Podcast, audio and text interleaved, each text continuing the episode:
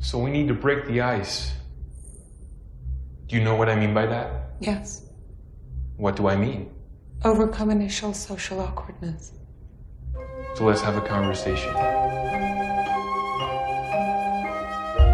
I did something unexpected today. Do you know a girl with long red hair? It's not ringing any bells. She doesn't live here or. No.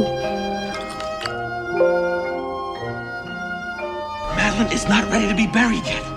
She's upstairs, oh. resting peacefully. Oh, fine. Oh, if she's not dead, you tell her to come down here. You tell her to come down here, walk right up to me, and kiss me on the. Kiss you on the what? I've spent too much time in this body. I'm fucking trapped in here. Few basic questions before the operating system is initiated. This will help create an OS to best fit your needs.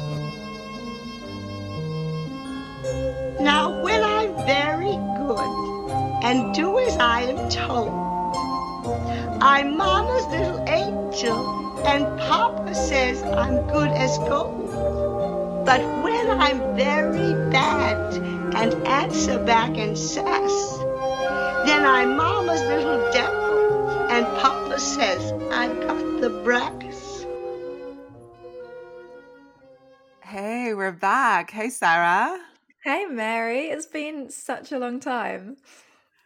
I It's know. really nice to I be c- back. yeah, I haven't recorded with you in ages, it seems. No, I know. I wasn't even I couldn't even remember what time we usually record. Like I was I was just I don't know, I forgot that I needed synopses. I just did them in the last half hour. I couldn't remember how to connect where my microphone was, just somewhere in my room. So it's re- it's really nice to be back. I'm really excited about this series. Me too. Welcome back to Projections Podcast, everyone. Welcome to Series 7, the topic that you guys chose in the poll the uncanny. Oh yeah, the poll. Okay, so I I'm really glad that we got this subject because it's really cool. What do you Mm. guys have a- against tech? Like I remember, like it. I mean, it's going to be so interesting, guys. There's so much stuff to do, and yeah, and you hated it, and last time you loved it, and I don't understand what's going on. So I'm just, I just want to say a word in defense of tech for the next poll. Okay, I'm disappointed in you. yeah, that's going to be my um, preferred item too, guys. Just so you know, I want to influence your vote in the next poll. Please vote for tech. And short of that, you know, erotic cinema is good too. yeah, Um, we're we're happy with erotic cinema. That would be lovely as well. yeah, we're all, you know, we're Scorpios over here. So we're perfectly at home talking about uh, horny subjects. Um, so, um, what have you been up to since we last recorded? Oh my god, what have I been up to? When did we last record? Before summer? Or Yeah. oh crazy. Well, I mean, I what have I been up to? That's so like have I got anything done in the time that we haven't been recording? I've just been kind of um well, I gave I quit my kind of long-term job recently. So I'm like working as a freelancer. Next week, as you know, I'm going to Paris for a job. Oh my God, amazing. I'm going to be working at Paris Photo, um, uh, an amazing exhibition that is showing unseen Deborah Turbeville images. Wow. Um, so it's going to be amazing. So that's exciting. Um, and yesterday I was at, I was actually selling my books on a, at a in a jumble sale, my Zodiac books. wow. Um, and actually, I have a shout out. Um, a girl came along and she bought the best book, which was The Making of Dune, like a illustrated book about David Lynch's Dune. oh, wow. Um, it was really nice. It was a very good find. And then uh, after she paid, she was just like, "And I love your podcast," and uh, and then just kind of ran away. And I was like, "Oh my god, thank you!" like it was such a nice thing to have. So and sweet. I think she said that her name is Lucy. I hope I get that right. But yes, just thank you. That was lovely to meet you. And very nice, nice little kind of uh, compliment you threw at me before before you went away. That's so sweet. Um, and what about you? You've been super busy. I've seen like all of your work, and you've been doing courses. You've been like you've been doing really great guest spots on podcasts, and and we saw each other briefly at the film festival, which was nice. Yeah, as always, I completely randomly bump into you, which I love at the Mhm. film festival. It's always such a nice surprise to see you. Um, yeah, I've been super busy doing my Patreon. Um, that's been really kind of keeping me pretty uh, organized, actually. I like having something every week that I have to commit to, something like that. Mm-hmm. It, it helps me organize my time. It really appeals to my inner Virgo of like structuring things around uh, this one deadline I have every week, you know? And uh, yeah, I've been, it's been really nice. I've had a bunch of uh, good guests on there. Um, which I still have to book you to come on. I mean, I, I know Yes, I, I released, I, I released that episode, the the kind of um, I think we recorded it like six months ago. That um, Proust questionnaire. I released it just a few days ago, but that's a pre-recorded thing. I want to get you like live in the flesh. in the disembodied voice, actually, is how we, we record. that's how we record. Yeah. Um, and also, yeah, like it's been fun also doing guest spots on various pods. Um, most recently, the popular show. Yes, everyone go and listen to the episode of the popular show. Also, I suppose did we record since we both did my favorite film podcast? No, No, go and give my favorite film podcast a listen as well. That's right. We both appear as guests on that show. hmm And and it's yeah, it's just such a lovely, it's such a lovely podcast. It was such a lovely conversation. Yeah, I loved your episode. I loved your episode. Ah. Aw. I missed you. Me too. This is so nice to be back doing this. Definitely. Yeah, nice, obviously nice to have the summer off, but like also I'm quite enjoying the structure as well of like knowing you know watch these films, record Mm. on this day. You know, it's quite yeah, it's definitely good for my especially for my now completely freelance life. If I don't have some structure, I'm gonna just like go to bed all day. Yesterday I went to bed at like nine o'clock just because I I've just uh, experienced this like strange like hysterical tiredness after having a week off to just do nothing. oh my god, I envy you going to bed at nine. I mean, I'm, as you know, I'm still an insomniac, hmm but um, but I found different little ways to help me along with kind of lack of sleep.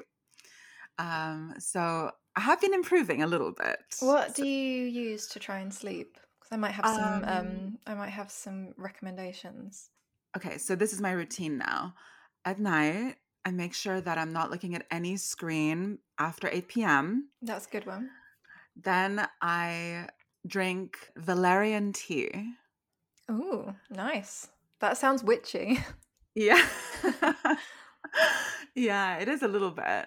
Then I do my skincare routine, but very slowly, like very slowly, deliberately, to kind of almost like hypnotize myself. Oh my god, this sounds amazing. It's very soothing, I have to say. And then I eat a banana because it has magnesium and it's meant to be good for as like a sleeping aid. Hmm. I've never heard of that one before. This is really good. Keep going, keep going. Ev- People are going to benefit from this advice. I peel the banana really slowly. No, I'm just kidding.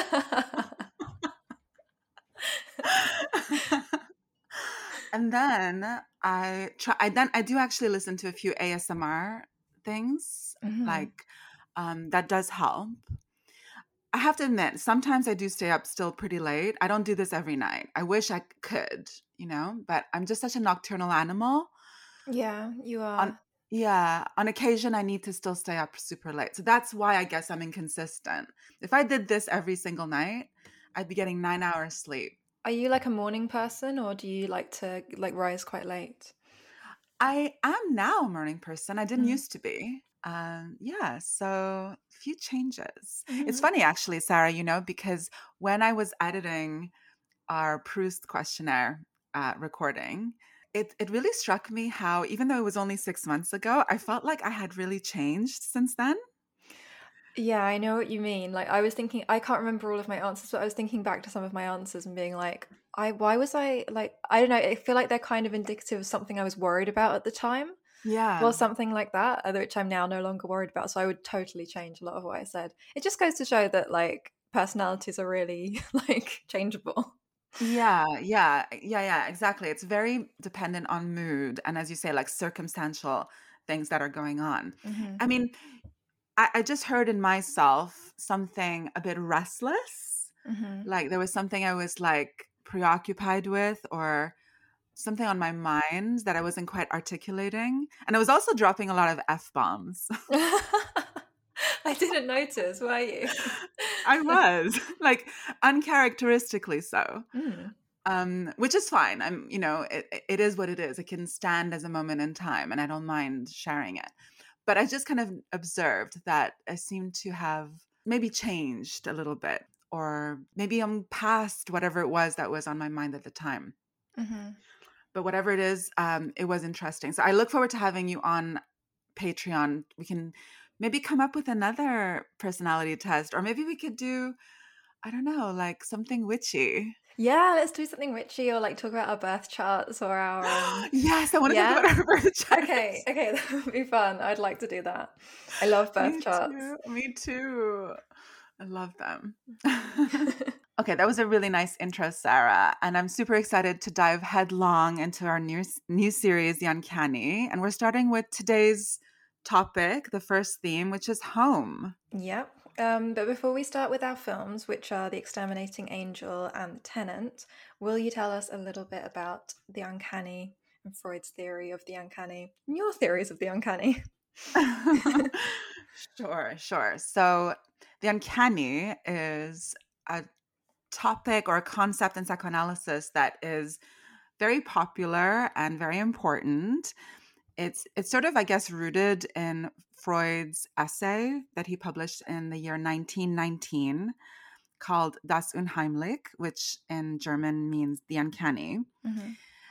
Um, and he talks about something oddly familiar that we might perceive or like an eerie feeling. He- Um, he, he gives examples such as the deja vu. Mhm. And for Freud, the uncanny is located within the kind of lingering strangeness in ordinary situations. If we actually break down the German word unheimlich, it's it sort of derives from the word Heimlich, which is German for something that belongs to the home or something tame, intimate, comfortable, arousing a sense of peaceful pleasure and security, as in one within the four walls of our own house. Mhm. Somewhere we can really like let our guard down. It's where we feel like it's a predictable environment and we can just kind of like be at peace. That's that's the Heimlich.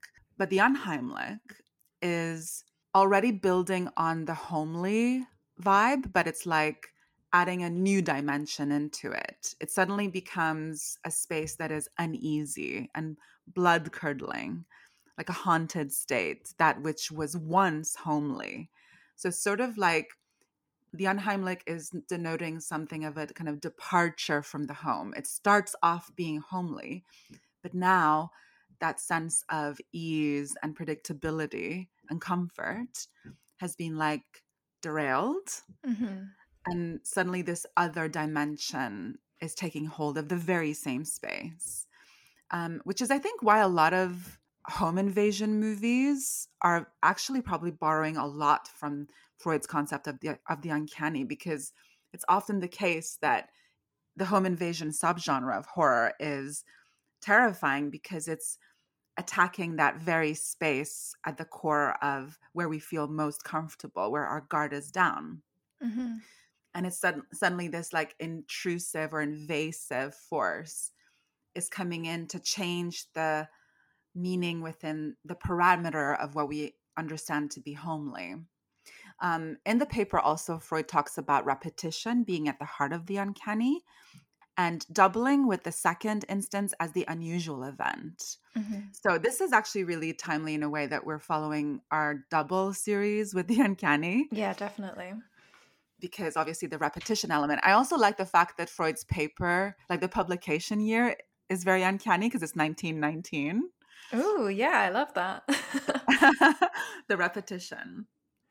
Um, so in the in the paper, he talks about like many examples of what can be uncanny, like encountering a look-alike. So harking back to what we talked about in the double, Mhm. but also disconcerting elements of dolls, the omnipotence of thoughts, um, instantaneous wish fulfillments, the secret power to do harm, uh, the return of the dead, Mhm.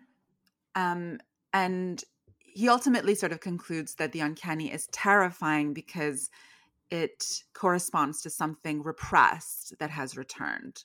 So it's kind of denoting that we once felt this, let's say, illicit urge or unacceptable wish or whatever it is, this impulse that's taboo.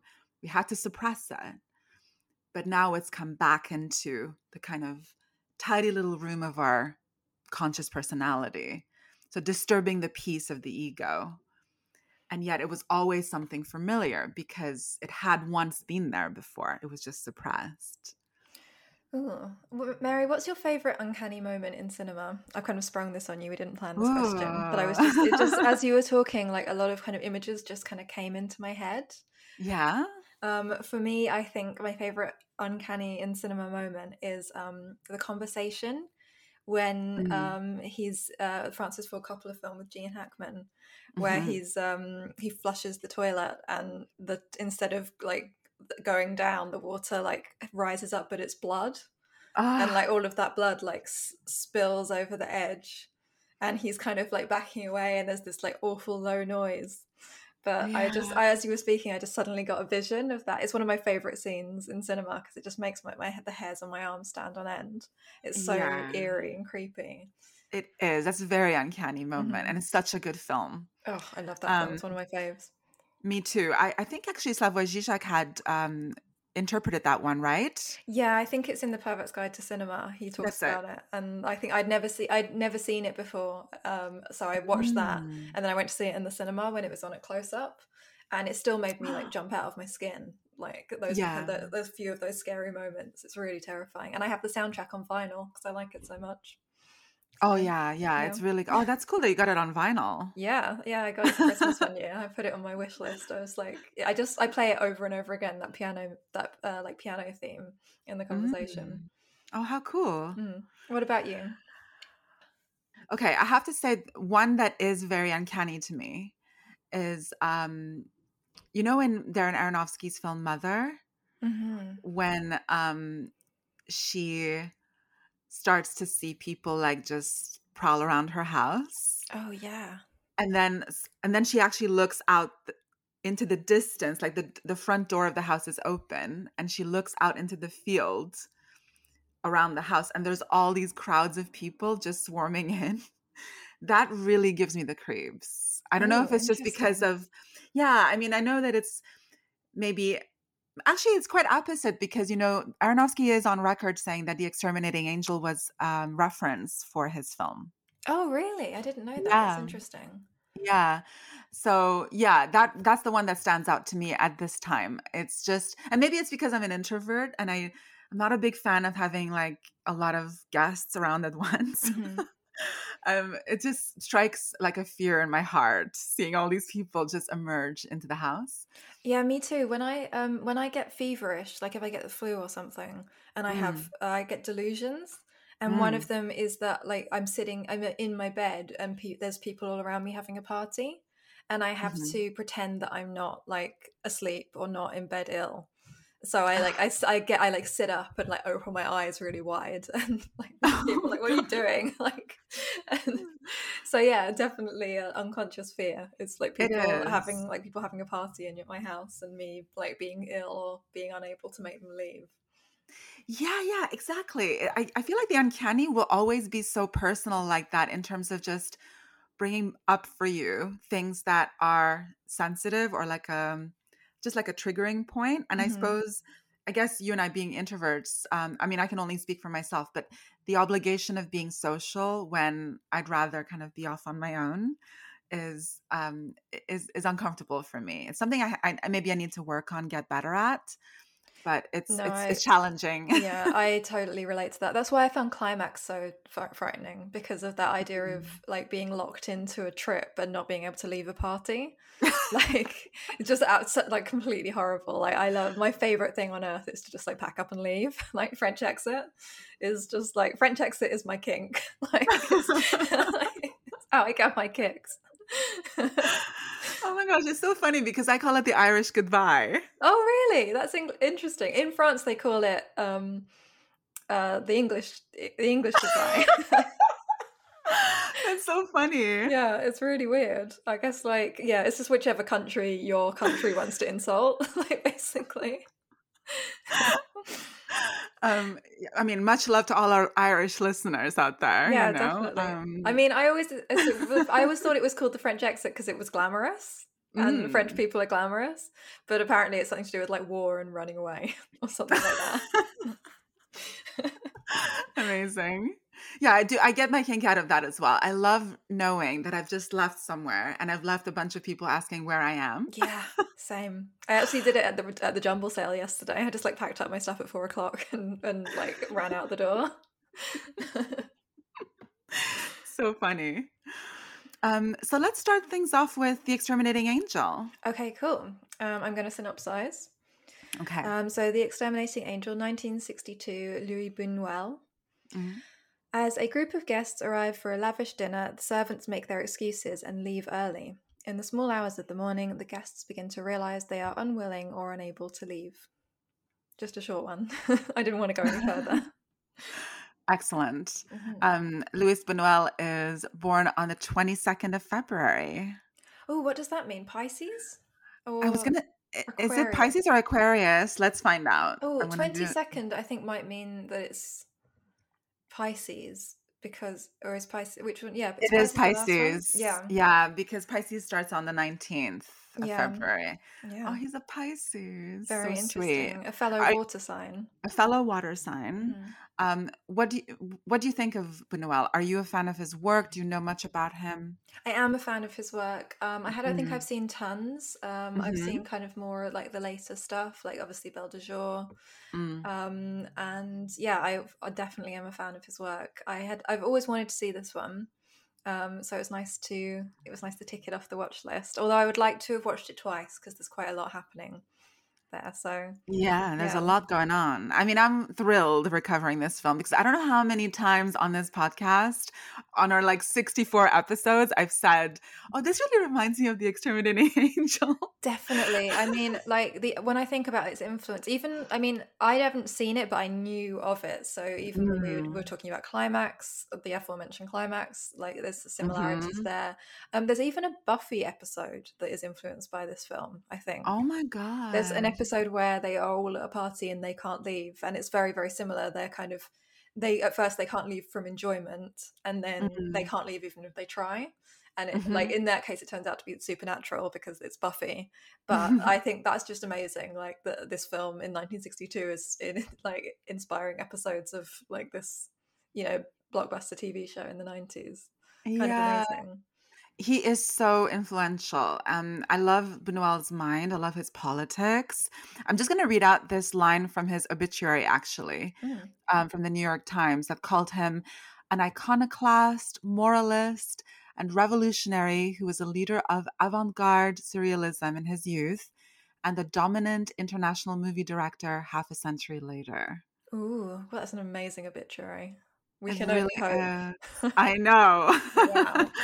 Incredible. I mean, just thinking of like even his first picture, Un Chien Andalou, which of course was made in the silent era Of with yeah. um with Salvador Dali, um, and the fact that he was, you know, just so associated with the surrealist movement in the twenties, and yeah, just also just his courage of standing up to injustice in his home country of Spain and effectively having to live in Mexico for a long time. Oh, I didn't know uh, that. in exile yeah. Um, but even then when he was living in mexico i think he still even encountered opposition because he was a socialist. And um, yeah i just love that he's so outspoken and so subversive in delivering his indictment of fascism and the bourgeoisie. That's so interesting that we've got two directors that have lived in exile in this. yes that's today's- true And like considering that the topic is home, that's very interesting. Parallel. well observed Mm. very Uh, well observed Did he make films when he was in Mexico? he did He did. Okay, that's cool. Yes, he made. I believe he made this one in Mexico. Oh, um, amazing. The Exterminating Angel. Yeah, So he made this one Um, away from home. he did, Essentially, that's really interesting. I love it, like directors. I think it's really an interesting topic. Like directors, I really love Joseph Losey. I do Um, too. Just and he had to, obviously had to come here because he was blacklisted in Hollywood. So yeah, really interesting. Very interesting. Another reason why I really love Buñuel is because he seemed very aware of psychoanalysis as a theory. Mhm. And I think he consciously tried to incorporate those ideas. It was like, yeah, I, I, I suppose I would maybe put him alongside Hitchcock in terms of a director who was aware of Freudian ideas. hmm I love Um, so- Hitchcock, so yeah. Oh, nice. me too. so yeah, amazing, and just such so much love for him. He's amazing. I'm really interested in the way that we we see these very affluent people coming for a dinner party, and the social ritual itself as a repetition device, like a series of actions that are performed very much according to like a prescribed order for a ceremony Mm. and a type of behavior that's followed regularly and invariably by groups. And I think that already this sets the tone for maybe what Buñuel was trying to say that the prescribed formula of how we're supposed to behave in civilization is then very much internalized in the home. And people also abide by whittled down versions of what those rules are. Okay. in, in a way like the the film is bookended by repetition you know we have the formal meeting around the dinner table. So sort of sophisticated and ritualized and idealized but then it all descends into chaos. But even within the chaos there's repetition there as well. There's like a Mhm. certain order that even picks up in the chaos. And um I was interested that this is all taking place inside a home. You know, it's it's someone's very affluent mansion, but I think that it is important. The context is very important, and the kind of designated spaces for for ritual and where we find familiarity and comfort in the ritual, which is then split up in, in this uncanny way, and we're left wondering like what we're supposed to do. It leaves us completely discombobulated. hmm I, I'm actually st- now wondering, like, I, I would love to get some information about if he filmed the scenes in, in sequence, like in order, um, because the actors look like progressively haggard and like disheveled as the film goes on. That's true. Maybe he kind of method acted it and Yeah. they all just had to stay inside until the film was finished. That would be interesting if he did that to them. Yeah, I would love to know if you used any kind of unethical um practices of just actually depriving them of somewhere to sleep you know Mhm. they had to all sleep on this on the kind of like location of the shoot Yeah, definitely really interesting. They all had that kind of like cupboard that they like took turns going in, didn't they? Um, Yeah. Maybe they, yeah, maybe, yeah, maybe he did. Like maybe they slept in shifts, like when they weren't doing their scenes. like, you can go and sleep in the cupboard. it was it just seems so crazy i read there was some symbolic meaning the, you know the kind of figures on the doors like those closet doors of saints oh yeah.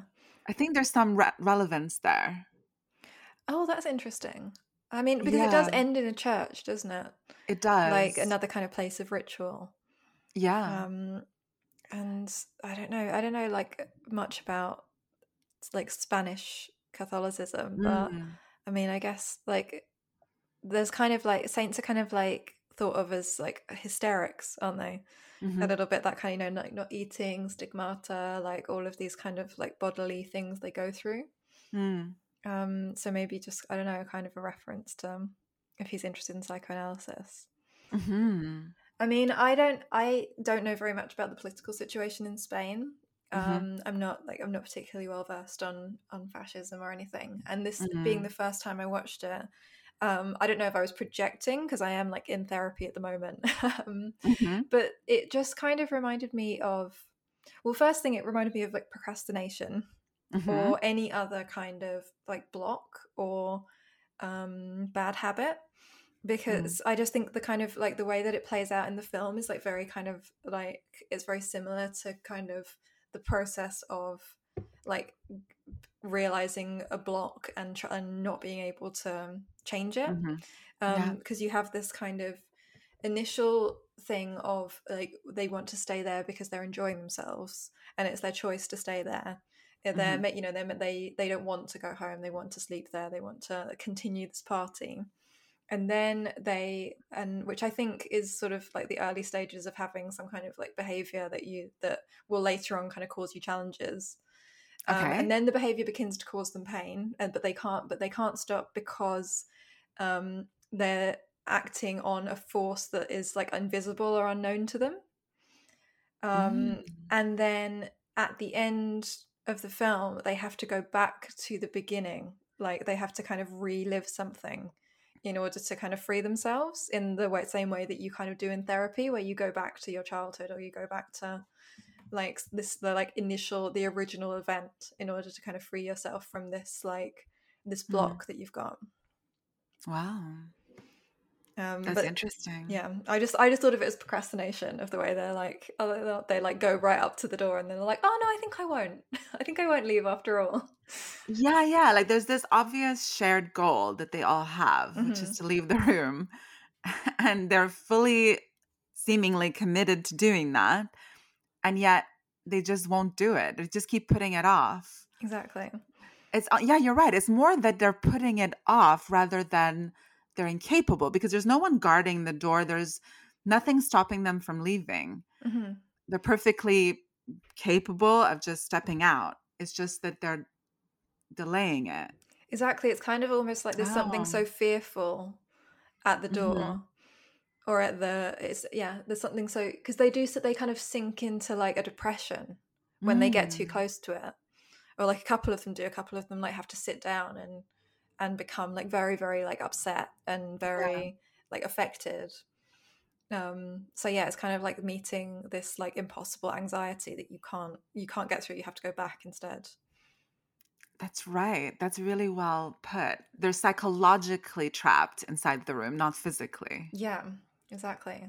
But I mean, that's just uh, that's just what it kind of appealed appeared like to me. But that's because I don't have any background about the political or religious like um, kind of Mhm. thoughts of of Luis Buñuel.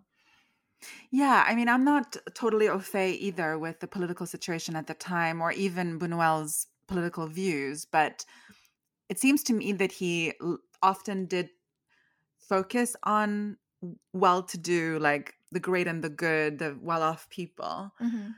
I mean, often it was an indictment of them, but he was also using their predicament as almost like a, a case study for for all of us actually Mm-hmm. because he i think he just wanted to also punch up a little bit you know yeah I, I, I just think he wanted to expose the hypocrisy that is so evident in what the bourgeois are doing and maybe suggesting that we can all we can all stand to learn something from that Mm-hmm.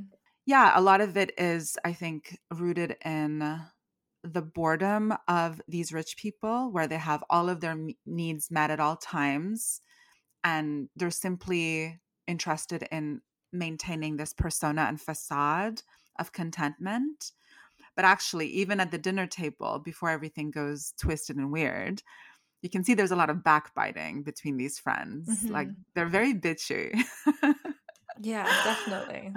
um yeah it's it, it, it's not all like corresponding in real life to the image they want to portray of absolute civilized poised elegance you know i actually think a, another great text for this movie uh, besides the uncanny by freud is also civilization and its discontents you know the Mhm. fact that we are effectively coerced being inducted into civilization into kind of releasing our primordial instincts in exchange for belonging to a group and we have to kind of abide by the rules of society. Hmm but that ultimately just this results in neurosis and psychological breakdown because we're actually not being true to ourselves. We're not fully expressing ourselves. We're just doing more suppressing than anything else. And um it just really exposes how quickly their purported morality declines when their needs are not being met and they just really very quickly like degrade into a state of primordial chaos despite their best intentions at the beginning that they're Mhm. really no different to the working class that they so openly mock and the uncanniness of that as well What uh, role do you think the butler plays in this because he's kind of the only like working class Mm. member and he kind of he comes in a bit later and then gets trapped Yeah. but he doesn't kind of lose his he doesn't lose his dignity throughout the whole thing he kind of remains like really kind Yeah, he does.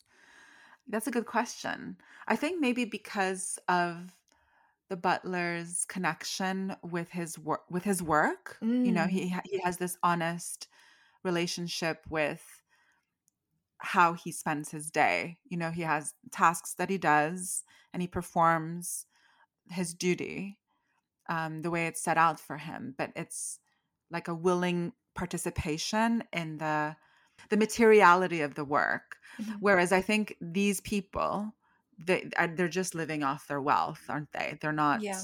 you know, they're just aristocrats or whatever.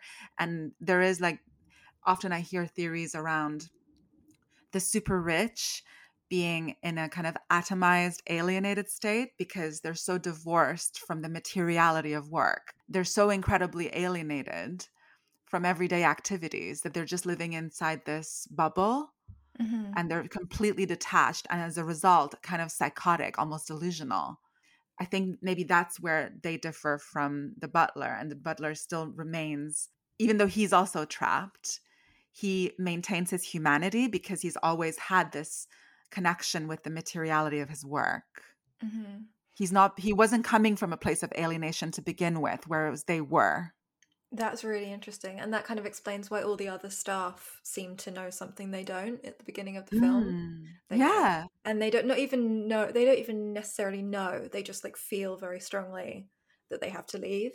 That's right Um, so they're not even it's not like they know on an intellectual level. They just know on this kind of instinctual, they've got their hands to the ground yeah kind of level, which is really interesting. I love that idea of like work making you um like work like reversing your like alienation basically which is really it's a really nice thought kind of goes back to our work and money series yeah like honest yeah, work yeah. honest work like an honest an honest day's work where you feel you've accomplished something and you're you know you have a purpose whatever Mhm. that may be um yeah that's a good question though there is a marked difference isn't there Mhm. between the working people in the film and these uh these layabouts even uh, and it's the same with the doctor as well the Mhm. doctor kind of maintains his sanity and again it's because he's got like a profession he has he understands the body he like Yeah. yeah. he's got something to do something to occupy him Whereas he has purpose he has purpose exactly and the others are really kind of aimless and alienated um, yeah even Yeah. like even like it's quite sweet people like the the engaged couple or like maybe Mhm. everyone else is trapped in their fear of marriage and that, that like it's all happened because they're like they're like oh we're gonna have you be married soon it's so exciting but like actually both of them have really cold feet so maybe maybe it's their psyches that have like kept everyone in the room so that they can miss their wedding that's so good oh my god that's a great reading thank you i really like that I don't know where that came from. Some- Something in me. amazing It must be that they don't want to get married. like, it's just a- I don't know where that sprang from in my subconscious. That's really cool. Yeah, I mean, I just remember like the first ever time watching this movie, and it really had an uncanny effect on me because I didn't know anything about it. Somehow I had missed all the references to it. It was also a long time ago that I saw it. It, it was like this weird dreamlike effect for me where I was like, well, why can't they leave? I don't understand. Have I missed something? And I remember like rewinding the DVD a few times because I thought something important had happened that I missed. And I was watching so intently and just a kind of like casual way in which it just unfolds into absurdism Mhm. really got to me. Like I felt like I was in a dream. It's it is so interesting because you I think if someone made that today, they wouldn't be able to resist putting some kind of like some kind of like visual Mm. like hint of what's happening or like you know there would or there would have to be some kind of barrier that explains it like there's nothing at all kind of like supernatural or um or like there's no, No. there's no effects it's just some pe and that's why it lends itself so easily to like the interpretation of anxiety or procrastination or something psychological because there doesn't really seem to be anything preventing them from leaving so Yeah. yeah, it's so brilliant i really enjoyed it my favorite kind of uncanny image is the one that you, that you used in the trailer Oh, yeah. So she gets a handkerchief out of her bag and all these chicken feet fall out. Um, and it is like kind of indicative of like of yeah just these kind of outwardly civilized people like doing these like really disgusting things and like a, in secret Yes. Yeah, yeah, exactly. Like just the violence of that, that they're capable of committing, the Mhm. sub- the subversive means of the film of exposing their brutal savagery. yeah Um, yeah, yeah. Um, I guess like I, I like that it, the film really puts us in the place of the guests. So like we have we have a shared experiential reality because we also long for like a rational explanation to ward off the ex- the anxiety of their repetitive behavior hmm and we we never really get anything you know like uh, i mean it's only really at the end when they finally ha- somehow get this insight and they have the wherewithal to reconstruct all of their conversations and all of their movements from when the plight began hmm that they finally are free to leave which i think is actually very psychoanalytic. It sort of tells you that even we even within the analytic situation i mean i, I was as you know I, I underwent psychoanalysis for almost a year and i remember feeling very frustrated that i kept going back to sessions like twice a week hmm and i was always just repeating the same thing yeah. and it was so frustrating and i kept going in and saying i want a solution. I don't want to have to talk about this anymore you know? What is to be done? Yes. And um and of course my analyst said nothing. He was a blank- he was a blank slate um and i finally kind of figured out that i have to reorganize the signifiers myself. I have to go back and reconstruct the past and try and find the narrative and you know really pin down the root of this repetition hmm where it kind of began and try and almost like relive it, but in a very conscious way, as opposed to the unconscious way I had been doing. And luckily for me, I had a real life scenario where I had very much like a challenge in the analysis that then gave me the opportunity to set the wrong things right. mm.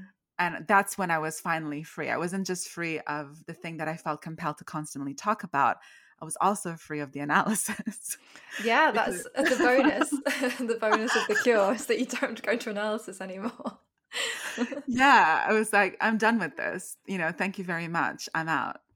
Um, yeah, but yeah, I suppose that makes sense, doesn't it? That Buñuel would stage it in that way because he was so analytically minded. Yeah, yeah, definitely. That's it. Like that is definitely what struck me immediately is that it did seem to be about it about therapy.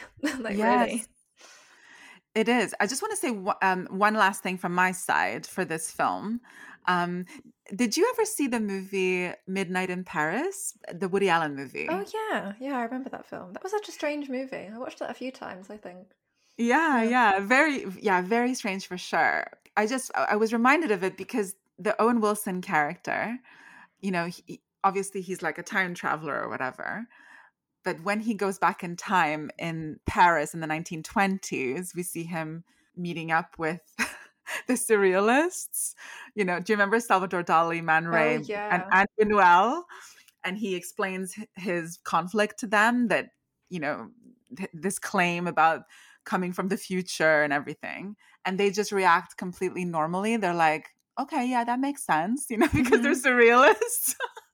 it doesn't occur to them as weird that he's from the future.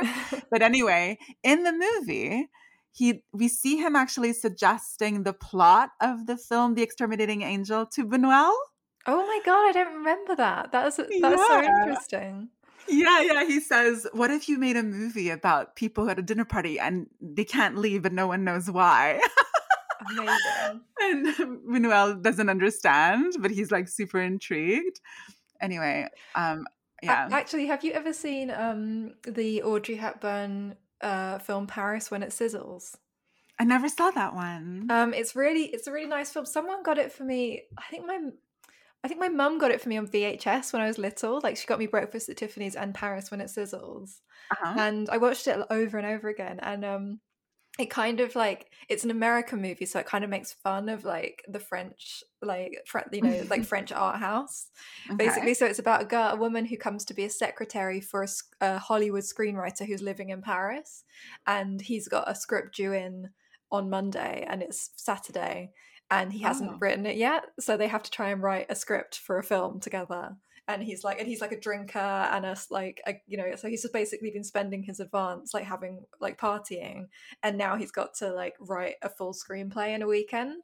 Um, Okay. and there's a bit and she is is like has been she's like an american who's been living in paris for a while and she has a date with tony like tony curtis who plays like the this like man i think it's like called philippe or something like stereotypically french and Okay. he's and she's and she's telling the director about him she's like oh yes he's wonderful he's an artist last um last year he was in a film where a group of people decide not to have a dinner party and and then like all of the films that this like actor makes are like sp- are like basically takes on the exterminating angel. So it's like they're like it's like now next year he's in one about a group of people who decide not to play a game of cards. And like it's just all like there's just all kind of piss takes of the exterminating angel.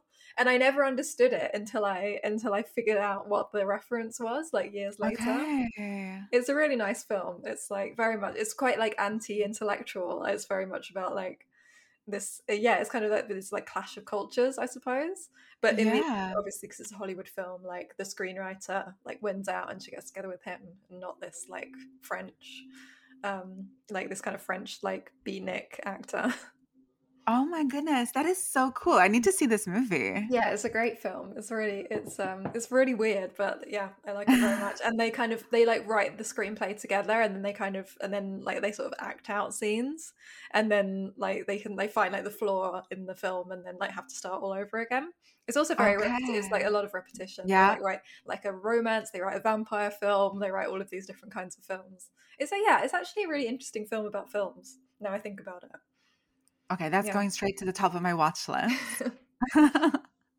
I haven't seen it for many years. Like I used to watch it over and over again as a teenager, but I can't really remember it now. But those but I Mm. definitely remember. And she has a she has a bird or like a canary or something called Richelieu. Um, and she has this like amazing scene where she wears this like negligee, this like blue, like this like amazing like blue ensemble to go to sleep in. It's really nice. yeah. I know I know you're a big fan of sleepwear. I am a big fan of sleepwear. I love it so much. Amazing. Um, okay, well, wow. from very glamorous to very unglamorous, The Tenant. Yes. Oh, I, have we not discussed a Roman Polanski film before on the podcast? We must have done. It se- I feel like I don't. Have we not? have. It Oh my god. insane, but I don't think we have. Because he's really such a weird. projections podcast director. Exactly. I don't know why we wouldn't have, but some, I think it's one of those things where you save them. Like you save the films that you really like for another series, and then you just end up forgetting about it.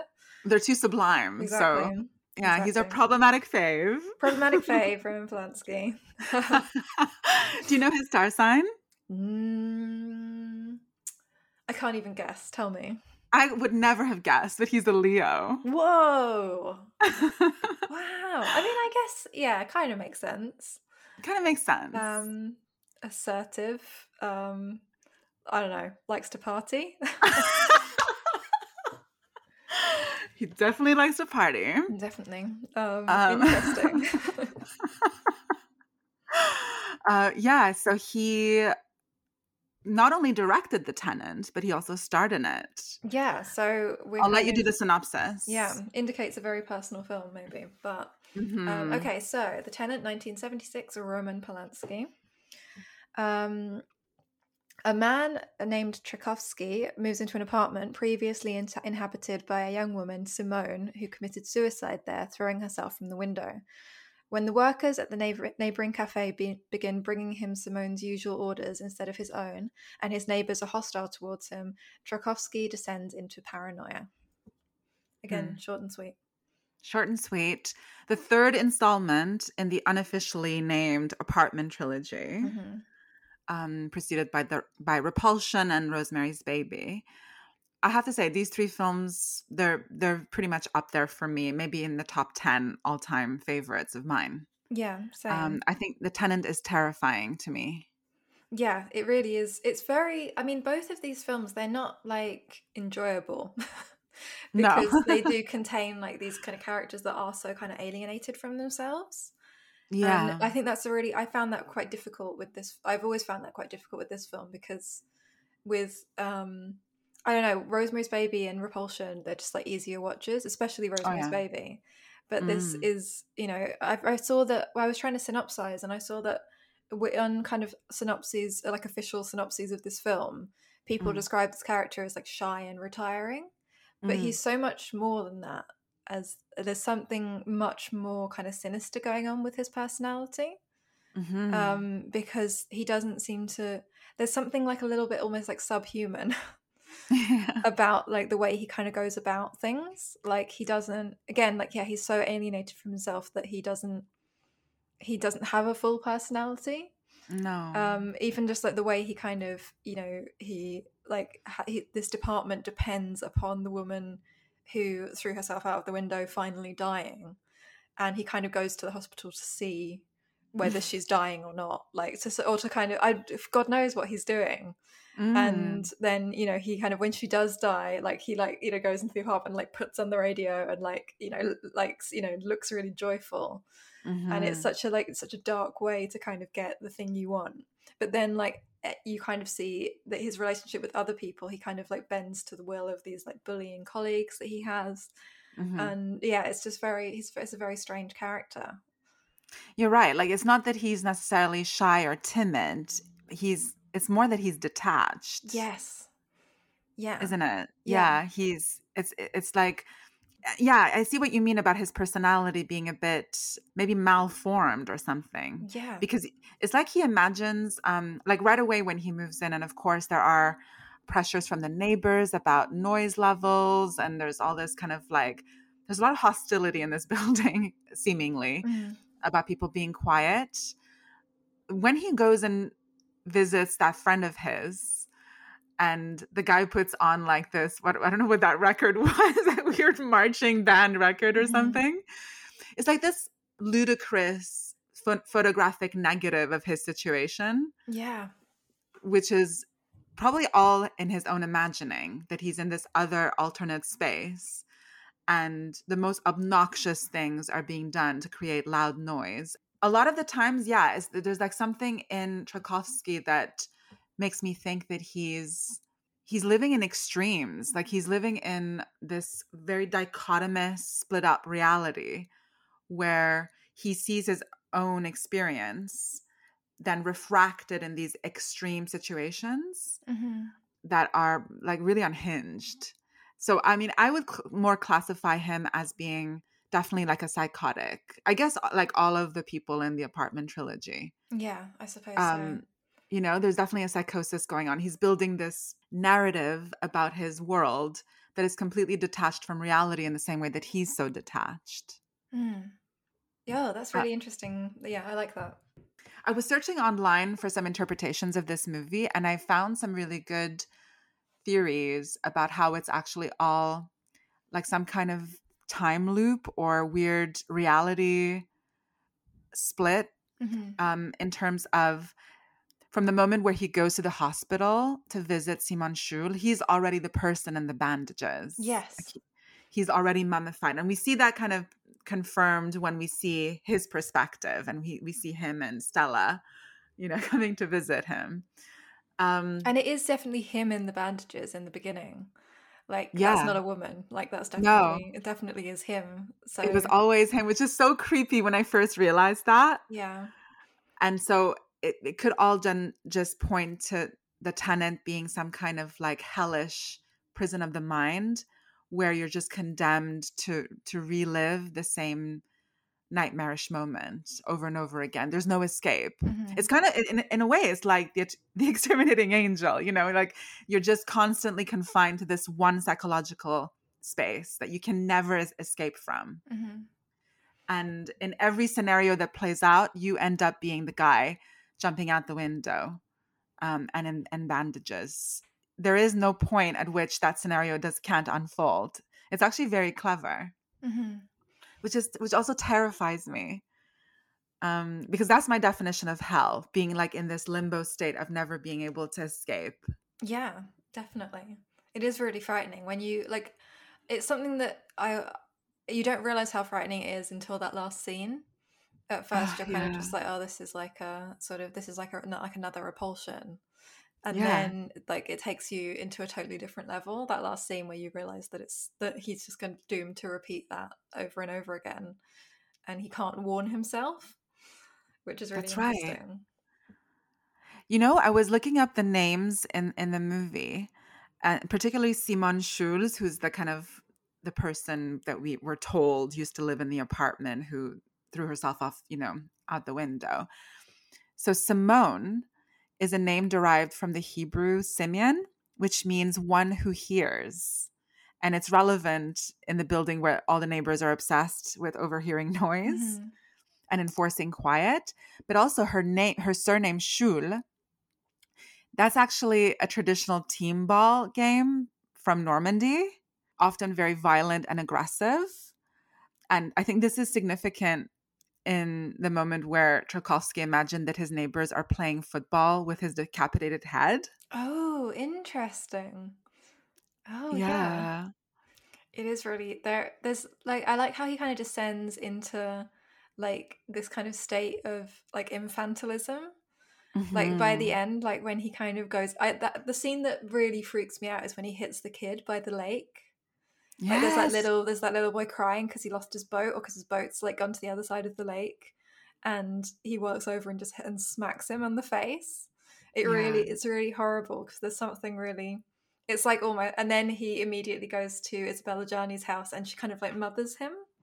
And it's just Mhm. like, no, don't be naughty. Like you can stay, you can go outside for some fresh air. Like and it, and yeah, it's just like really uncanny and strange. It's like he hit the child out of like this sudden like sense of jealousy or something, like Mhm. envy about his childhood state. Um, Yeah, is the only true. like interpretation I can make of that scene. But that really freaked me out. It was really horrible. Yeah, what does he call him? Filthy little brat. Yeah. Yeah. In this kind of like high pitched woman's voice. yes. He says that. It comes out of nowhere. Yeah, it definitely does, and it's really it's really strange, and it's never really referred to again. But from that point on, there's a lot of kind of mother stuff that goes on.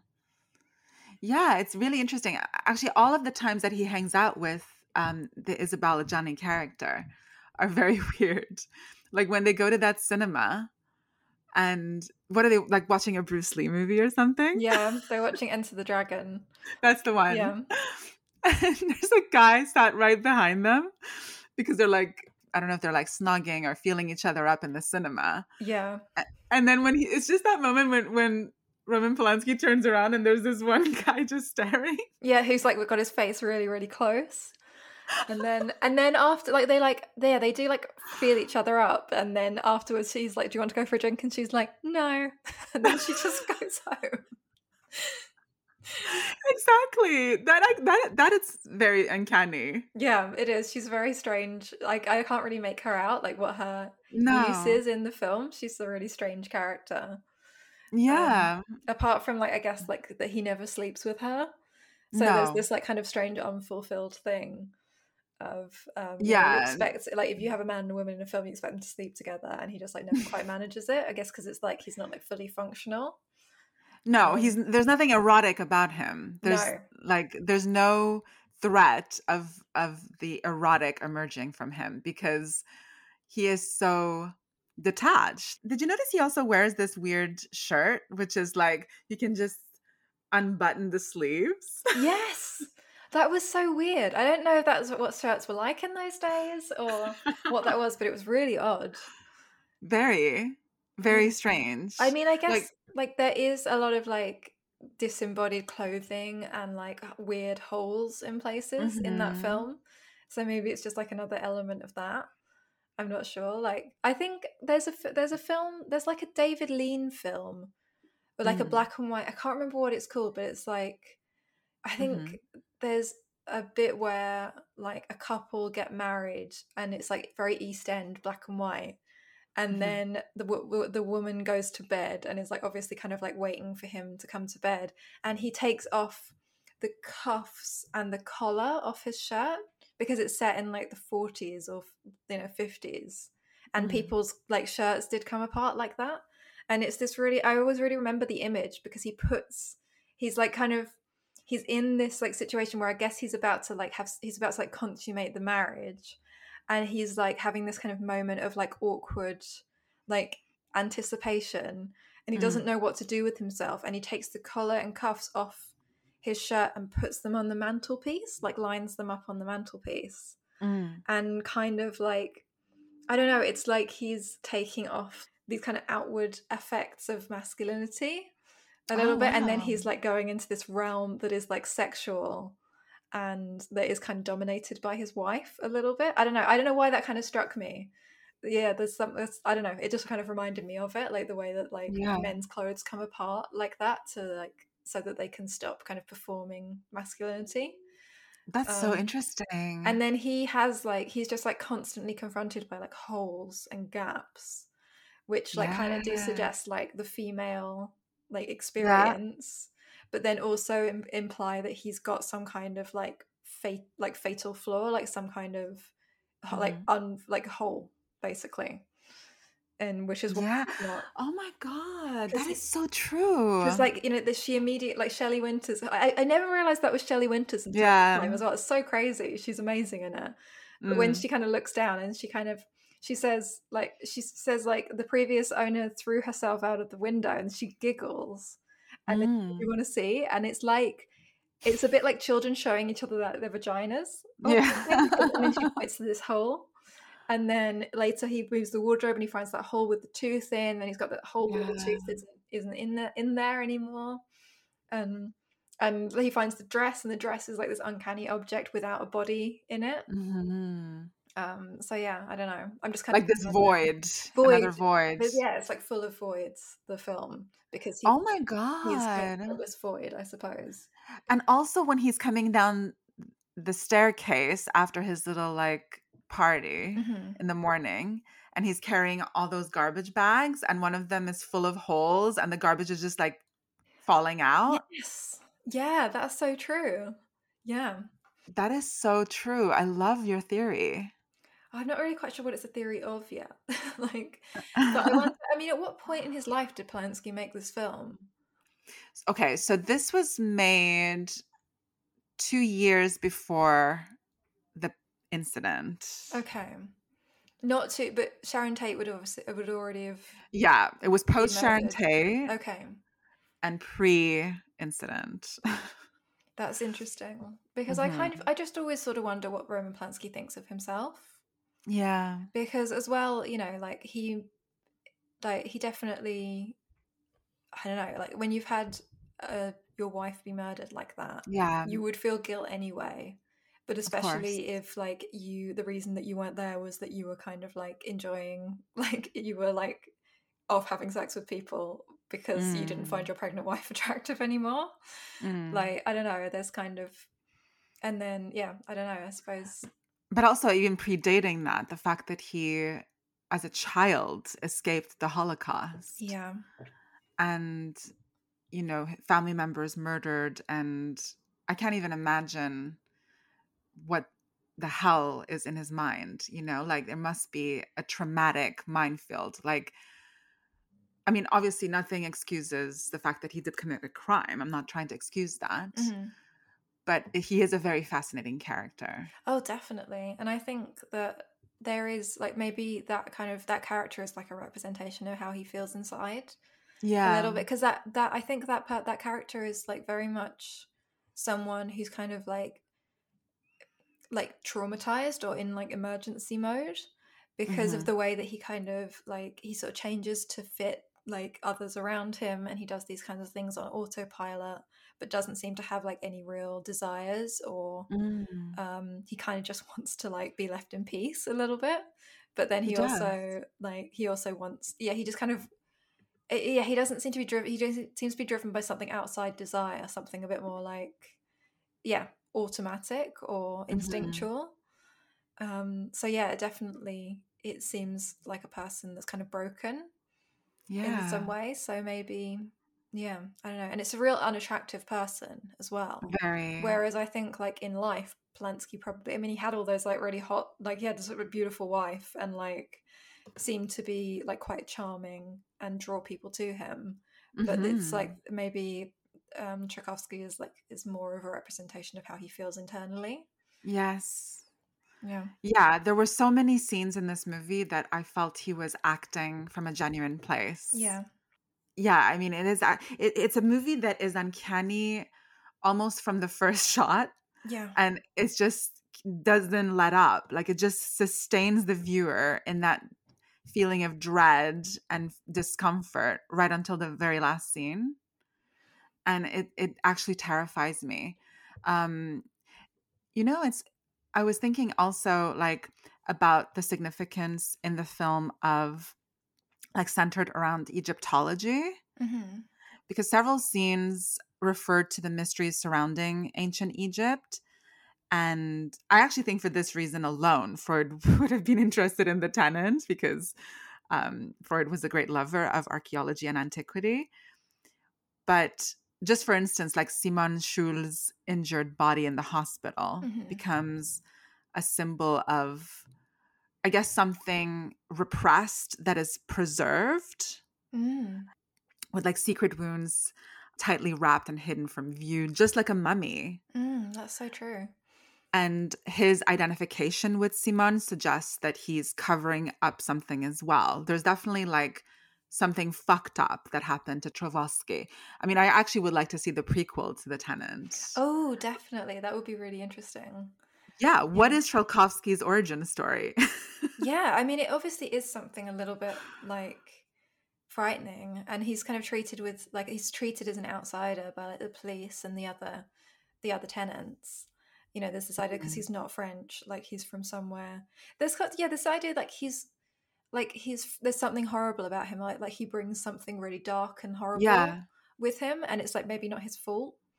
Is it like implies that he's from like this kind of traumatic background of somewhere, like from somewhere where something horrible happened, which he is, which he is. So Yeah, he is exactly. And it's I mean obviously you, you could definitely read the tenant as commenting on xenophobia in France. Yeah. You know, the fact that he is constantly asked if he's French, you know, and he has to produce his ID and he always says I'm a French citizen. Mhm. And there would have for sure been xenophobia, you know, directed towards him as a Polish Jew, you know, Jew Yeah. living in France. Of course, there would have been uh, hostility on some level that he would have experienced. I mean, I just like that it's a very consistent theme in the movie of like the Egyptology stuff. When even like one of Simone's friends gives him a book she used to own called The Novel of the Mummy Mhm. a postcard from Georges Badar addressed to Simone gets handed to Trelkovsky. And on it is an Egyptian figure representing the preservation of the dead and immortality, um, which I guess you could almost use to describe as the eternal recurrence of desires emanating from the unconscious. They're always preserved. You know, Freud Mhm. always used to say that. And also, there's this the shared bathroom in the apartment floor where neighbors stand dead still for hours, apparently reading and writing Egyptian hieroglyphics on the wall. Mhm. Yeah, that's true. So it, it just compl- it, it all kind of builds on the increasingly uncanny and bizarre references to Egyptology. I guess I'm just kind of intrigued by that as potentially this kind of ancient language that belongs to the past, but that is relevant for some reason in this moment. And that is always one's own subjective narrative. It's always ancient, you know? oh yeah, that's very interesting. Mm. I like that. I like that you like bring up his kind of identification with Simone because, like, I suppose Mm. I was confused about his motivations, but he that Mhm. is actually that is his motivation. Like, that is what brings. I was always like, what brings him to the hospital apart from something really ghoulish? But Mm. actually, it's that you know something about her really, yeah, speaks to him, and he does like spend the whole. He spends like the whole um film like r- ident- over identifying with her. Um, Yes, he does. yeah, yeah, that's so interesting. Yeah, and I mean the use of embodying himself in her dress and in her makeup. Um I think, is a lot like the covering up. You know, the kind of I guess the I guess it's an, an, another form of mummification. Mm. Yeah, I mean, there's a lot going on here. I, I I keep I've seen this film many times, and I still discover new things. I mean, I actually read a theory that a lot of it could also be about maybe Trelkovsky being a closeted homosexual Yeah, I can see that. because maybe he has feelings for this Badar guy, but he has to externalize his function in his life as a friend of Simone Choule, who had romantic feelings for her, so that at least he's detached from that, you know, from that interaction. Yeah, that's so true. Because there is that kind of scene where he takes him for a drink when he learns Yeah. of Simone's death, and that like Fassbinder type character like arrives, and it's like obviously two like leather leather guys, Leather daddies. leather daddies, or like a leather daddy and a leather baby, because one of them is like one of them is a bit more kind of like on the petite side, and um and yeah, like that's the, there is that strange that strange kind of moment, and um and he comes up to him and says like drinks for everyone except for you. Yeah. and then the guy like starts crying and it's it's really like it's a really weird moment and i could totally forget it because it doesn't fit in with the rest of the film No, in a weird way. So yeah that is definitely that's definitely part of it i think. Yeah, and then they go off, and the guy's drunk, and Trelkovsky's like seeing him off to the metro, Mhm. and he says something really that struck me. He said, "What you've done for me is not natural," yes yeah which made me think of like I guess the way that society might have defined queerness that it's Mhm. not natural, you know. And the, and he also kisses him on the mouth. he does yeah yeah and then and then we see him disappear into like down the steps of the metro which Into a just looks like a hole. into a hole yeah yeah yeah yeah. i guess also like the stuff of finding teeth in the holes and holes in the wall Mm. maybe it also suggests that he is toothless um in terms of like personality yeah yeah yeah you know in terms of just being a, lacking courage and lacking his own autonomy and agency yeah i suppose so I Mm. suppose so. Um, and that's kind of why he like dresses up in this woman that seems to have had so many, like had so much, like going for her because Mm. she's certainly described as beautiful. She's obviously really clever. She's Mhm. like adored from afar by these men, and like she Mm. has she has friends. She has a social life. She has kind of everything he doesn't have.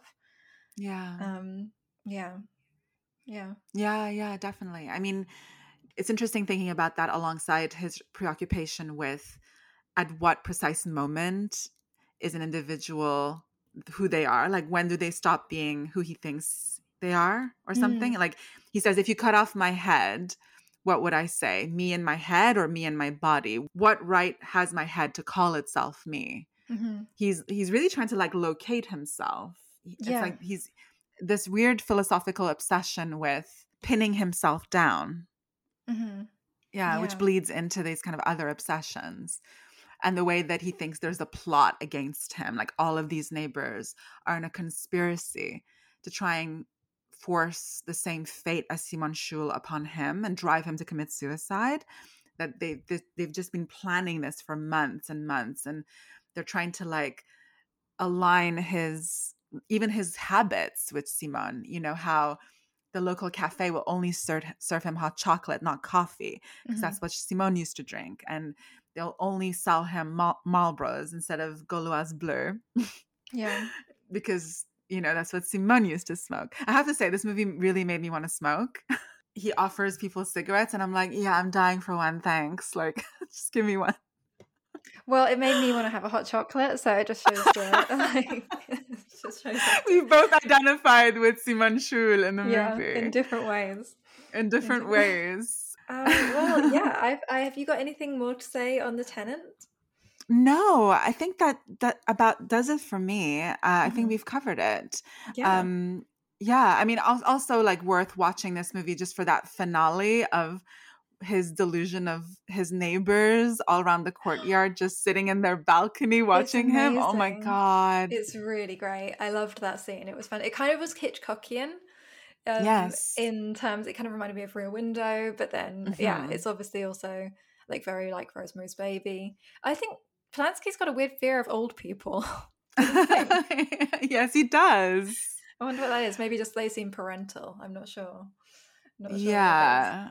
Yeah, he's he's very suspicious of them. Yeah, very. well, this has been really fun. What is what is episode 2? We're going to be recording that in 2 weeks. So, episode two, we're going to be speaking on the theme of food in Yes. Whatever Happened to Baby Jane and Swallow. Amazing. Looking Mhm. forward. Thank you, everybody, for listening. Be sure to subscribe to us on all your podcast apps Please do. and write a review. Thank you so much for supporting us. And yeah, we'll catch you on the next one. Bye.